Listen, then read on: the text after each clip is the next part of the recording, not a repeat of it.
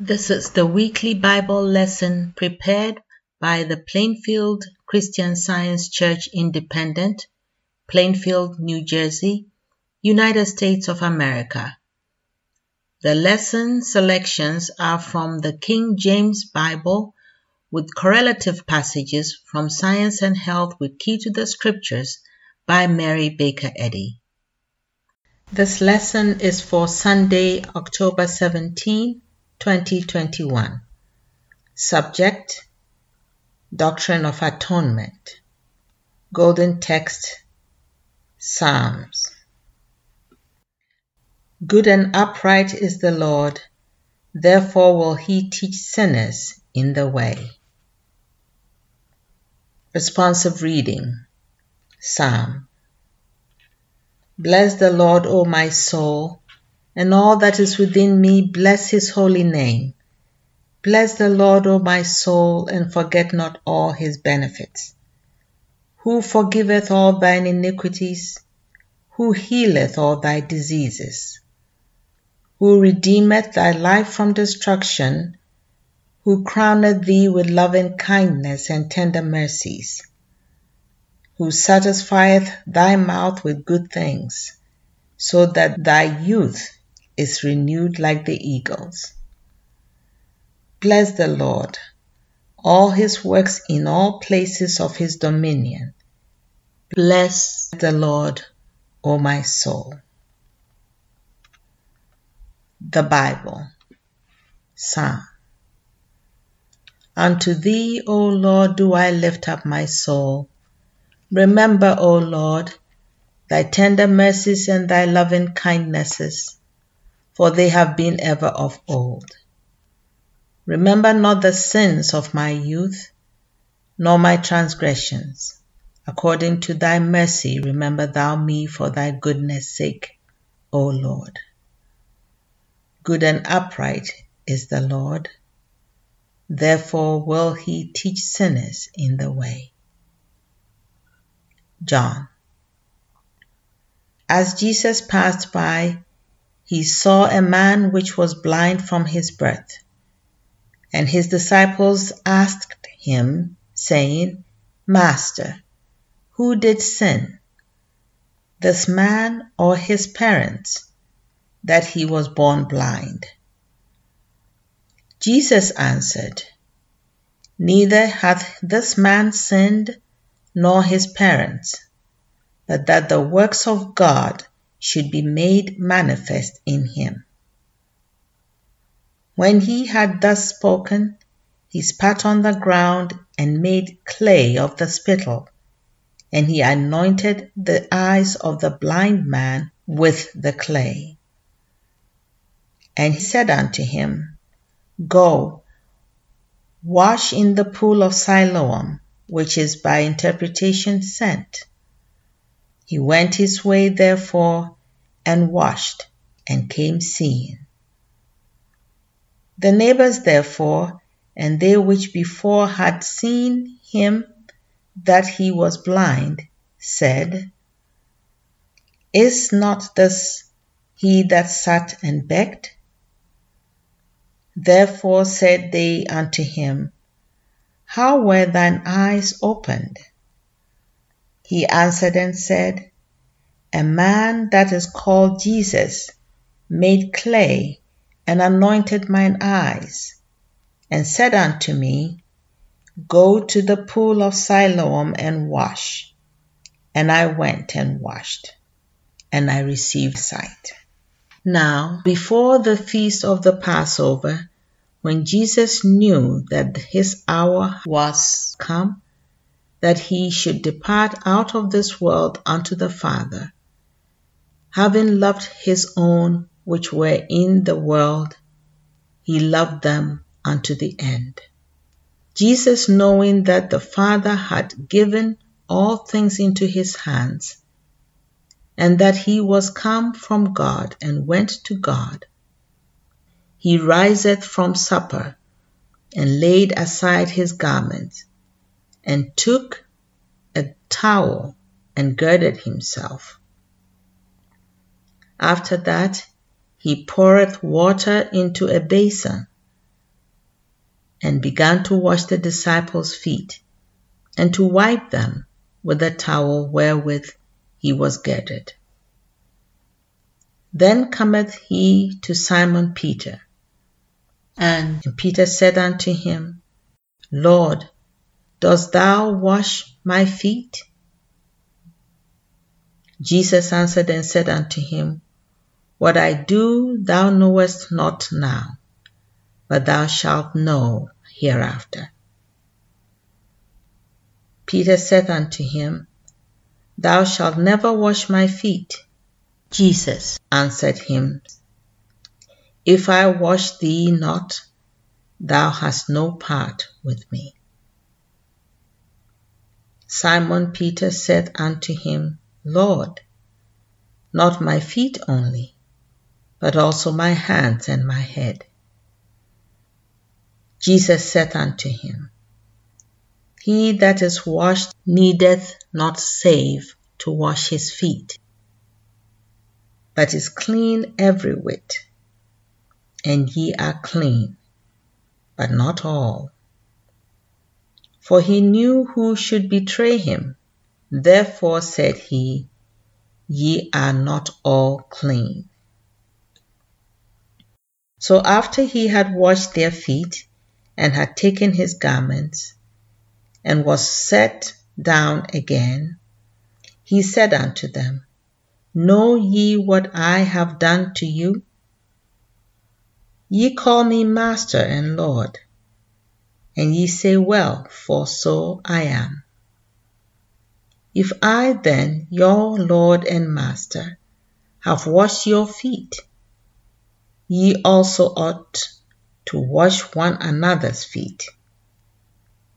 For I have given you an example that ye should do as I have done to you. Verily, verily I say unto you, the servant is not greater than his Lord, neither he that is sent greater than he that sent him. If ye know these things, happy are ye if ye do them. Then Pilate therefore took Jesus and scourged him. And the soldiers plaited a crown of thorns and put it on his head. And they put on him a purple robe. When the chief priests therefore and officers saw him, they cried out, saying, Crucify him! Crucify him! Pilate saith unto them, Take ye him and crucify him, for I find no fault in him. The Jews answered him, We have a law, and by our law he ought to die because he made himself the Son of God. When Pilate therefore heard that saying, he was the more afraid, and went again into the judgment hall, and said unto Jesus, Whence art thou? But Jesus gave him no answer. Then said Pilate unto him, Speakest thou not unto me? Knowest thou not that I have power to crucify thee and have power to release thee? Jesus answered, Thou couldst have no power at all against me, except it were given thee from above. Therefore, he that delivered me unto thee had the greater sin. And it was the preparation of the Passover, and about the sixth hour. And he said unto the Jews, Behold your king. But they cried out, Away with him, away with him, crucify him. Pilate said unto them, Shall I crucify your king? The chief priests answered, We have no king but Caesar.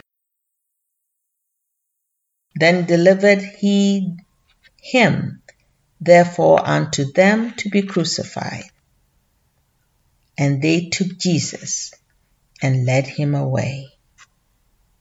And he, bearing his cross, went forth into a place called the place of a skull, which is called in the Hebrew Golgotha,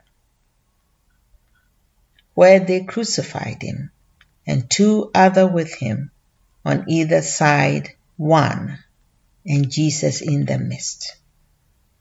And Pilate wrote a title and put it on the cross. And the writing was, Jesus of Nazareth, the King of the Jews. Romans. God commendeth his love toward us, in that while we were yet sinners, Christ died for us. For if, when we were enemies, we were reconciled to God by the death of his Son, much more, being reconciled, we shall be saved by his life.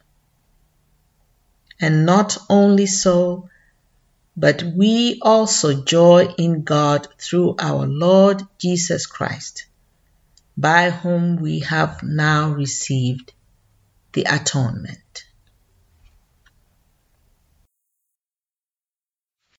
I will now read correlative passages from the Christian Science textbook Science and Health with Key to the Scriptures by Mary Baker Eddy. Atonement is the exemplification of man's unity with God, whereby man reflects divine truth, life, and love. Jesus of Nazareth taught and demonstrated man's oneness with the Father, and for this we owe him endless homage.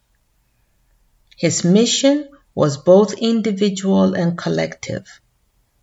He did life's work aright, not only in justice to himself, but in mercy to mortals, to show them how to do theirs, but not to do it for them, nor to relieve them of a single responsibility. Jesus acted boldly against the accredited evidence of the senses, against Pharisaical creeds and practices, and he refuted all opponents with his healing power. Jesus aided in reconciling man to God by giving man a truer sense of love, the divine principle of Jesus' teachings.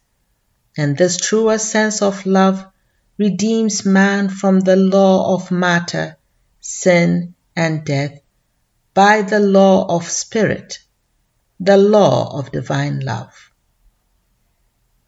Every pang of repentance and suffering, every effort for reform, Every good thought and deed will help us to understand Jesus' atonement for sin and aid its efficacy. But if the sinner continues to pray and repent, sin and be sorry, he has little part in the atonement, in the at one with God for he lacks the practical repentance which reforms the heart and enables man to do the will of wisdom. Those who cannot demonstrate, at least in part, the divine principle of the teachings and practice of our Master have no part in God. If living in disobedience to Him, we ought to feel no security, although God is good. Work out your own salvation is the demand of life and love, for to this end God worketh with you. Occupy till I come. Wait for your reward, and be not weary in well doing. final deliverance from error, whereby we rejoice in immortality, boundless freedom, and sinless sense, is not reached through paths of flowers, nor by pinning one's faith without works to another's vicarious effort. Justice requires reformation of the sinner. Mercy cancels the debt only when justice approves. Wisdom and love may require many sacrifices of self to save us from sin. One sacrifice, however great, is insufficient to pay the debt of sin. The atonement requires constant self immolation on the sinner's part. That God's wrath should be vented upon his beloved Son is divinely unnatural. Such a theory is man made. The atonement is a hard problem in theology, but its scientific explanation is that suffering is an error of sinful sense which truth destroys, and that eventually both sin and suffering will fall at the feet of everlasting love. Remembering the sweat of agony which fell in holy benediction on the grass of Gethsemane, shall the humblest or mightiest disciple murmur when he drinks from the same cup and think or even wish to escape the exalting ordeal of sin's revenge on its destroyer. Truth and love bestow few palms until the consummation of a life work.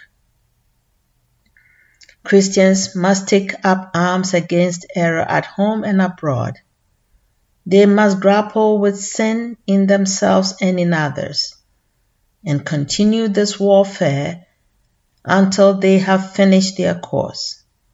If they keep the faith, they will have the crown of rejoicing. Our Master fully and finally demonstrated divine science in his victory over death and the grave. Jesus' deed was for the enlightenment of men and for the salvation of the whole world from sin, sickness, and death. Paul writes, For if when we were enemies, we were reconciled to God by the seeming death of his Son, much more being reconciled, we shall be saved by his life. Three days after his bodily burial, he talked with his disciples.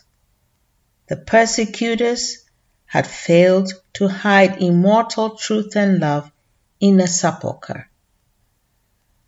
Glory be to God and peace to the struggling hearts.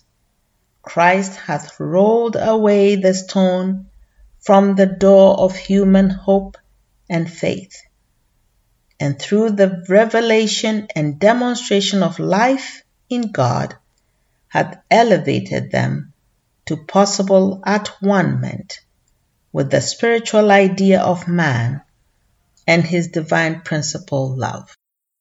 There is no power apart from God. Omnipotence has all power, and to acknowledge any other power is to dishonor God. The humble Nazarene overthrew the supposition that sin, sickness, and death have power. He proved them powerless. It should have humbled the pride of the priests when they saw the demonstration of Christianity excel the influence of their dead faith and ceremonies. Praying for humility with whatever fervency of expression does not always mean a desire for it. If we turn away from the poor, we are not ready to receive the reward of Him who blesses the poor. We confess to having a very wicked heart and ask that it may be laid bare before us. But do we not already know more of this heart than we are willing to have our neighbor see?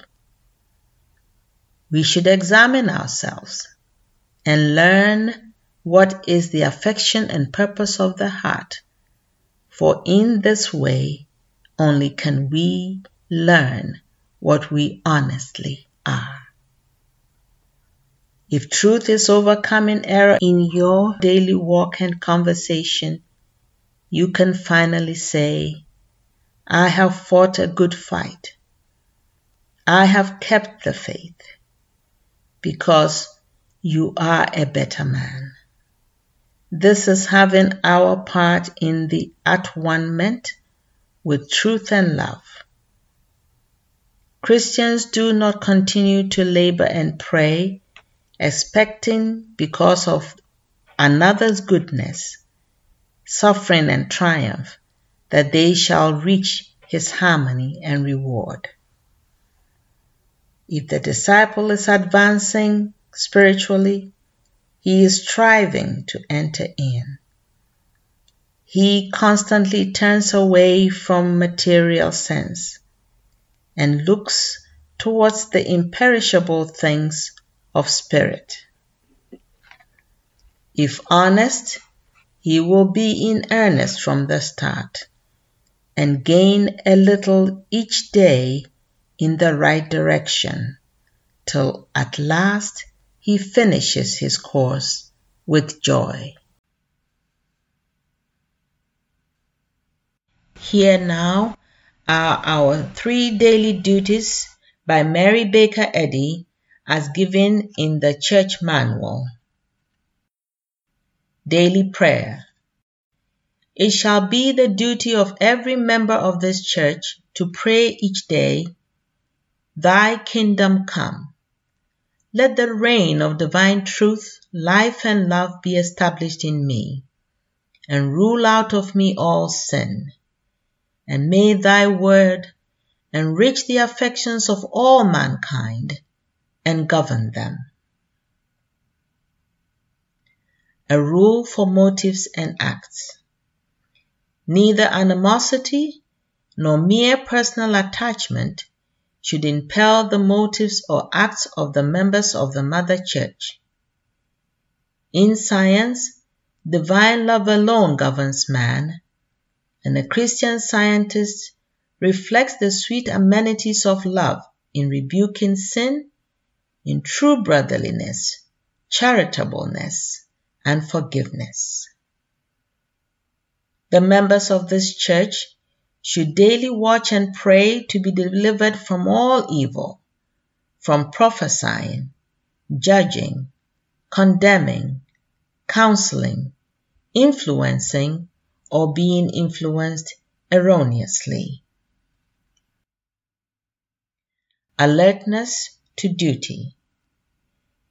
It shall be the duty of every member of this church to defend himself daily against aggressive mental suggestion, and not be made to forget nor to neglect his duty to God, to his leader, and to mankind. By his works he shall be judged and justified or condemned and From Science and Health with Key to the Scriptures by Mary Baker Eddy, page 442. Christian scientists, be a law to yourselves that mental malpractice cannot harm you either when asleep or when awake. Thank you for listening and let some truth from the lesson help you make it a great day. You may visit our website, plainfieldcs.com, for more information.